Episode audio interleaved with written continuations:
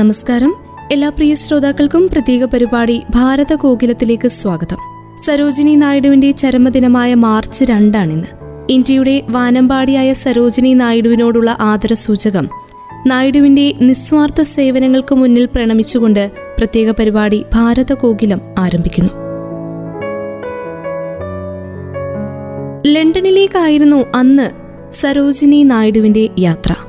ലണ്ടനിലെ അധികം ആരും അറിയാത്ത കെൻസിംഗ്ടൺ തെരുവിലെ ഒരു പഴയ വീട്ടിലേക്ക് ഒരിക്കൽ ഗാന്ധിയെ അന്വേഷിച്ച് സരോജിനി നായിഡു എത്തിച്ചേരുന്നു.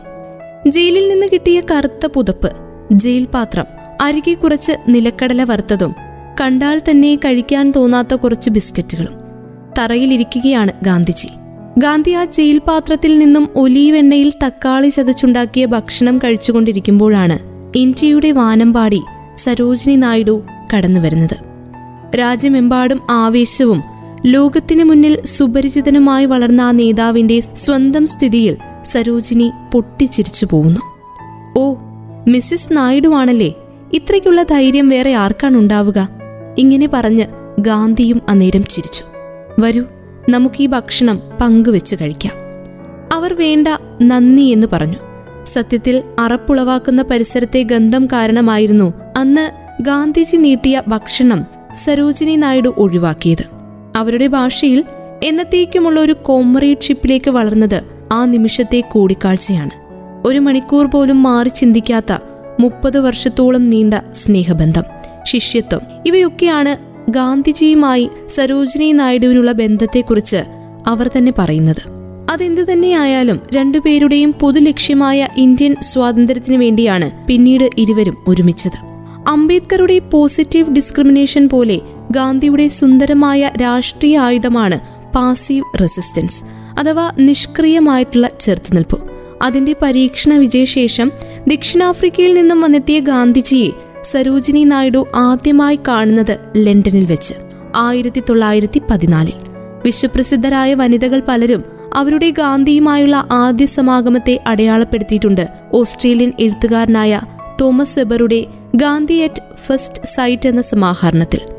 ആ പുസ്തകത്തിലാണ് ഇന്ത്യയുടെ വാനമ്പാടിയായിട്ടുള്ള സരോജിനി നായിഡുവും ഗാന്ധിയും തമ്മിലുള്ള കൂടിക്കാഴ്ച, ആദ്യ കൂടിക്കാഴ്ചയെക്കുറിച്ച് ഇപ്രകാരം എഴുതിയിരിക്കുന്നത്: ദരിദ്രന്റെ തേർഡ് ക്ലാസ്സിലൂടെ ഗാന്ധി നടത്തിയ ഓരോ യാത്രയ്ക്കും പൂർണ്ണ പിന്തുണയോടെ ഗാന്ധിക്കൊപ്പം നിന്നുവെന്ന് മാത്രമല്ല, തുടർ ജീവിതത്തിലേക്ക് ഊർജം ആവശ്യമായി വന്നപ്പോഴൊക്കെ സരോജിനി നായിഡു ഗാന്ധിജിയുടെ ഉപദേശം തേടി. ഇന്ത്യയുടെ നൈറ്റിംഗേൽ എന്നറിയപ്പെടുന്ന സരോജിനി നായിഡു ഇന്ത്യൻ സ്വാതന്ത്ര്യ സമര പോരാളിയും കവിയും കൂടിയായിരുന്നു. ഇന്റർനാഷണൽ കോൺഗ്രസിന്റെ അധ്യക്ഷയായ ആദ്യ വനിതയും ഉത്തർപ്രദേശിന്റെ ഗവർണറായ ആദ്യ വനിതയുമാണ് സരോജിനി. ആയിരത്തി എണ്ണൂറ്റി എഴുപത്തിയൊൻപത് ഫെബ്രുവരി മാസം പതിമൂന്നിന് അഗോർനാഥ് ചതോപാധ്യായുടെയും വരാദാ സുന്ദരി ദേവിയുടെയും മകളായി ഹൈദരാബാദിലാണ് സരോജിനി നായിഡു ജനിക്കുന്നത്. എഡിൻബർഗ് സർവകലാശാലയിൽ നിന്നും സയൻസിൽ ഡോക്ടറേറ്റ് നേടിയ ശേഷം അഗോർനാഥ് ഹൈദരാബാദിൽ താമസമാക്കുകയും ഹൈദരാബാദ് കോളേജ് സ്ഥാപിക്കുകയും അതിന്റെ ഭരണത്തിന് നേതൃത്വം കൊടുക്കുകയും ചെയ്തു അവർ. പിന്നീട് ഇത് ഹൈദരാബാദ് നിസാംസ് കോളേജായി മാറി. ബംഗാളിയിൽ കവിത എഴുതിയെന്ന കവിയായിരുന്നു സരോജിനി നായിഡുവിന്റെ അമ്മ വരാദാ സുന്ദരി ദേവി. എട്ട് മക്കളിൽ ഏറ്റവും മൂത്തയാളായിരുന്നു സരോജിനി നായിഡു. മദ്രാസ് സർവകലാശാലയിൽ നിന്നും മെട്രിക്കുലേഷൻ പരീക്ഷകൾ പാസ്സായ ശേഷം അവർ പഠനത്തിന് നാല് വർഷക്കാലത്തെ അവധിയെടുത്തു. ആയിരത്തി എണ്ണൂറ്റി തൊണ്ണൂറ്റി അഞ്ചിൽ ആറാമത്തെ നിസാമായ മിർ മെഹബൂബ് അലി ഖാൻ സ്ഥാപിച്ച നിസാം സ്കോളർഷിപ്പ് ട്രസ്റ്റ് അവർക്ക് ഇംഗ്ലണ്ടിൽ പഠിക്കാനുള്ള അവസരം കൊടുത്തു. ആദ്യം ലണ്ടനിലെ കിങ്സ് കോളേജിലും പിന്നീട് കേംബ്രിഡ്ജിലെ ഗിർട്ടൺ കോളേജിലുമാണ് തുടർ വിദ്യാഭ്യാസം നടത്തിയത് ഇന്ത്യയുടെ നൈറ്റിംഗേൽ. സരോജിനി നായിഡുവിന്റെ ചരമദിനമായ മാർച്ച് രണ്ടിന് ഇന്ത്യയുടെ വാനമ്പാടിക്കുള്ള സ്മരണാഞ്ജലിയാണ് പ്രത്യേക പരിപാടി ഭാരത കോകിലം. തുടർന്ന് കേൾക്കാം. ആഗോളതലത്തിൽ വനിതാ ദിനമായി ആചരിക്കുന്ന ദിനം മാർച്ച് എട്ടാണ്. എന്നാൽ ഇന്ത്യയുടെ വാനമ്പാടി എന്നറിയപ്പെടുന്ന സരോജിനി നായിഡുവിന്റെ പിറന്നാൾ ദിനം ഫെബ്രുവരി പതിമൂന്ന് ഇന്ത്യ വനിതാ ദിനമായി ആചരിക്കുന്നു.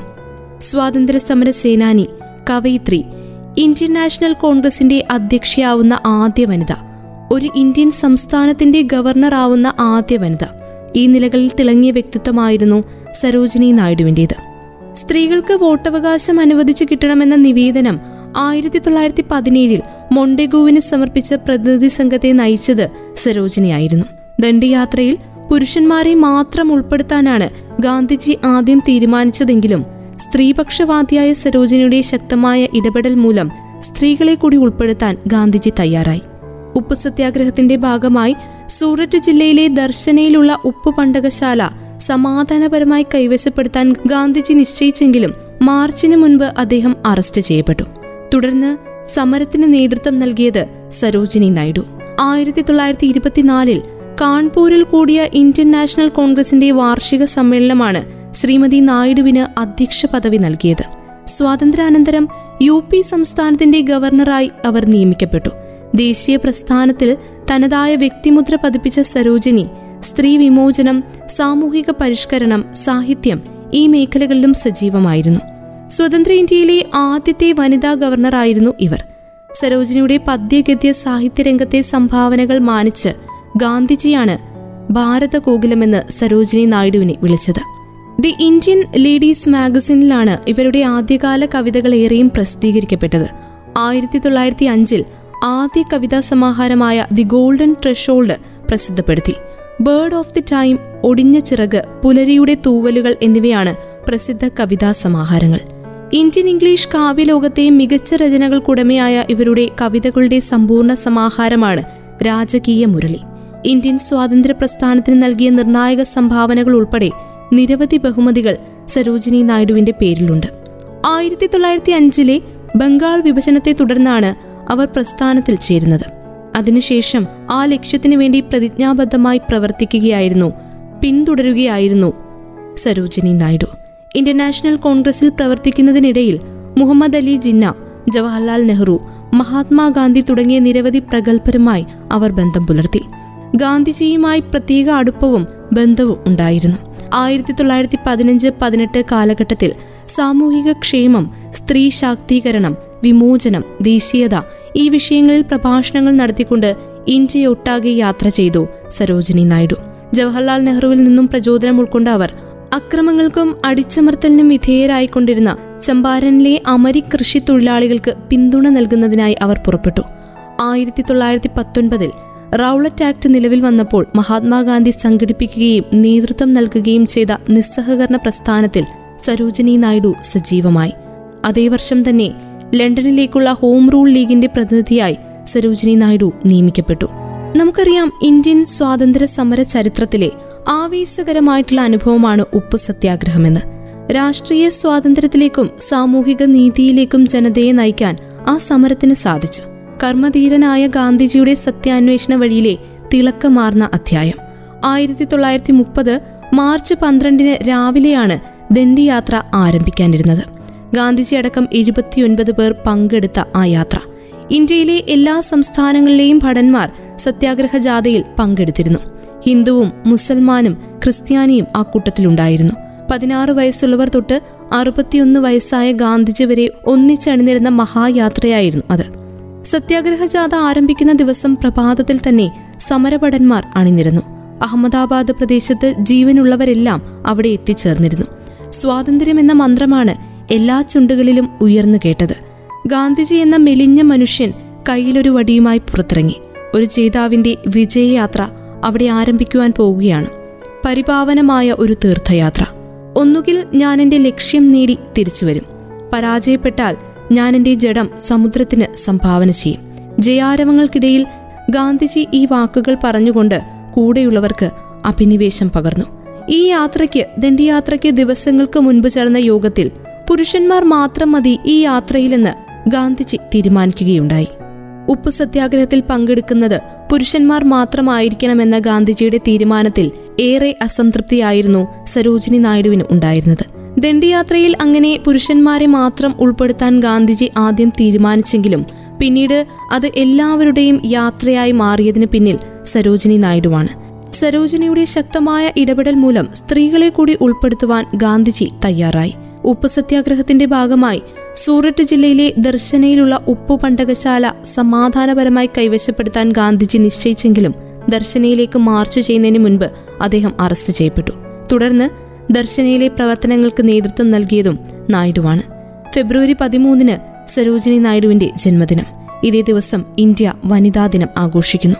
ആയിരത്തി എണ്ണൂറ്റി എഴുപത്തിയൊൻപതിൽ ഫെബ്രുവരി മാസമാണ് ആന്ധ്രയിലെ ഹൈദരാബാദിൽ സരോജിനി നായിഡു ജനിക്കുന്നത്. സരോജിനി ചതോപാധ്യായ എന്നായിരുന്നു പേര്. ആയിരത്തി എണ്ണൂറ്റി തൊണ്ണൂറ്റി എട്ടിൽ പത്തൊൻപതാമത്തെ വയസ്സിൽ ഗോവിന്ദരാജുലു നായിഡുവിനെ വിവാഹം ചെയ്തതോടെയാണ് അവർ സരോജിനി നായിഡുവായത്. ജയസൂര്യ, രൺധീർ, പത്മജ, ലൈലാമണി ഇങ്ങനെ നാല് മക്കൾ അവർക്ക് പിറന്നു.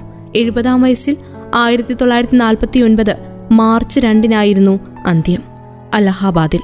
സരോജിനിയുടെ സഹോദരൻ വീരേന്ദ്രനാഥ് ചതോപാധ്യായ വിപ്ലവകാരിയായിരുന്നു.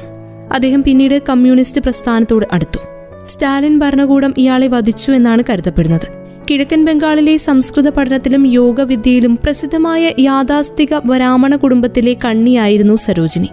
അക്കാലത്ത് അബ്രാഹ്മണനായ ഗോവിന്ദരാജുലു നായിഡുവിനെ അവർ പ്രണയിച്ചാണ് വിവാഹം കഴിച്ചത്. വലിയ കോളിളക്കമുണ്ടാക്കിയിരുന്നു ആ വിവാഹം. അങ്ങനെ ആയിരത്തി എണ്ണൂറ്റി തൊണ്ണൂറ്റി എട്ടിൽ ജാതി വ്യവസ്ഥയെ എതിർത്തുകൊണ്ട് അവരുടെ വിവാഹം നടന്നു. മിശ്രവിവാഹം അസാധാരണമായിരുന്ന കാലത്ത് അബ്രാഹ്മണനായ ഗോവിന്ദരാജമോർ നായിഡുവിനെ വിവാഹം കഴിച്ച് അവർ സരോജിനി നായിഡുവായി. ഗാന്ധിജി, ഗോഖലെ എന്നിവരുടെ സ്വാധീനം മൂലം ദേശീയ പ്രസ്ഥാനത്തിൽ ആകൃഷ്ടയായ ശ്രീമതി നായിഡു ജീവിതാന്ത്യം വരെ പൊതുരംഗത്ത് സജീവം. റൗളത്ത് ആക്ടിൽ പ്രതിഷേധിച്ച് ഗാന്ധിക്കൊപ്പം അണിനിരന്ന ആദ്യത്തെ രാഷ്ട്രീയ പ്രവർത്തക നായിഡുവാണ്. അദ്ദേഹത്തിന്റെ നേതൃത്വത്തിലുള്ള നിസ്സഹകരണ പ്രസ്ഥാനം, നിയമനിഷേധ പ്രസ്ഥാനം, ക്വിറ്റ് ഇന്ത്യ സമരം ഇവയിൽ നിർണായക പങ്കുവഹിക്കുകയുമുണ്ടായി സരോജിനി. ആയിരത്തി തൊള്ളായിരത്തി ഇരുപത്തിനാലിൽ അവർ ഈസ്റ്റ് ആഫ്രിക്കൻ ഇന്ത്യൻ കോൺഗ്രസിന്റെ പ്രതിനിധിയായി. പിന്നീട് ആൽഡസ് ഹക്സ്ലി അവരെക്കുറിച്ച് ഇങ്ങനെ എഴുതി: ഇന്ത്യൻ നാഷണൽ കോൺഗ്രസിന്റെ പുതുതായി തിരഞ്ഞെടുക്കപ്പെട്ട പ്രസിഡന്റും വലിയ ബൗദ്ധിക ശക്തിയെ ആകർഷണീയമായും രമ്യതയെ ധീരമായ ഊർജം കൊണ്ടും ഒരു വിസ്തൃത സംസ്കാരത്തെ മൗലികത കൊണ്ടും ആത്മാർത്ഥതയെ നർമോക്തി കൊണ്ടും അഭിനന്ദനാർഹമായ വിധത്തിൽ രഞ്ജിപ്പിക്കുകയും ചെയ്യുന്ന വ്യക്തിയുമായ ശ്രീമതി സരോജിനി നായിഡുവിനെ ബോംബെയിൽ വെച്ച് പരിചയപ്പെടാൻ സാധിച്ചത് ഞങ്ങളുടെ ഭാഗ്യമായി എന്ന്. എല്ലാ ഇന്ത്യൻ രാഷ്ട്രീയ നേതാക്കളും ശ്രീമതി നായിഡുവിനെ പോലെയുള്ളവരാണെങ്കിൽ ആ രാജ്യം നിശ്ചയമായും ഭാഗ്യം ചെയ്തതാണ് എന്നാണ് ആൽഡസ് ഹക്സ്ലി അവരെക്കുറിച്ച് എഴുതിയത്. തന്റെ അവസാന നാളുകളിൽ പോലും സ്വാതന്ത്ര്യ പ്രസ്ഥാനത്തിൽ സജീവമായിരുന്ന നായിഡു ആയിരത്തി തൊള്ളായിരത്തി മുപ്പത്തി ഒന്നിൽ നടന്ന വട്ടമേശ സമ്മേളനത്തിൽ പങ്കെടുത്തു. ആയിരത്തി തൊള്ളായിരത്തി നാൽപ്പത്തിരണ്ടിൽ ക്വിറ്റ് ഇന്ത്യ പ്രസ്ഥാനത്തിൽ പങ്കെടുത്തതിന്റെ പേരിൽ മഹാത്മാഗാന്ധിയോടൊപ്പം അറസ്റ്റിലായ അവർ രണ്ടു വർഷത്തോളം തടവിൽ. ജയിലിൽ നിന്നും മോചിതയായ ശേഷം സ്വാതന്ത്ര്യം ലഭിച്ചപ്പോൾ പ്രസ്ഥാനത്തിന് നൽകിയ സംഭാവനകൾ മാനിച്ച് അവരെ ഉത്തർപ്രദേശിന്റെ ഗവർണറാക്കി. ഒരു ഇന്ത്യൻ സംസ്ഥാനത്തിന്റെ ഗവർണറാകുന്ന ആദ്യ വനിത. അവരുടെ ആജീവനാന്ത സംഭാവനകളും സ്ത്രീ വിമോചനത്തിനായുള്ള അവരുടെ സംഭാവനകളും ഒക്കെ പരിഗണിച്ച് സരോജിനി നായിഡുവിന്റെ ജന്മദിനം ഇന്ത്യയിൽ ദേശീയ വനിതാ ദിനമായി ആചരിക്കുന്നു. സമരതുല്യമായ ജീവിതത്തിന് മുന്നിൽ പ്രണമിച്ചുകൊണ്ട് പ്രത്യേക പരിപാടി ഭാരത കോകിലം പൂർണ്ണമാകുന്നു. ഇന്ത്യയുടെ വാനമ്പാടി സരോജിനി നായിഡുവിന്റെ സ്മരണ ദിനത്തോടനുബന്ധിച്ചുള്ള പ്രത്യേക പരിപാടിയാണ് പ്രിയ ശ്രോതാക്കൾ കേട്ടുകഴിഞ്ഞത്. ഇത്രയും സമയം കൂടെയുണ്ടായിരുന്നത് ഞാൻ കല്യാണി. തുടർന്നും കേട്ടുകൊണ്ടേയിരിക്കും radio Mangalam ninety one point two, നാടിനൊപ്പം നേരിനൊപ്പം.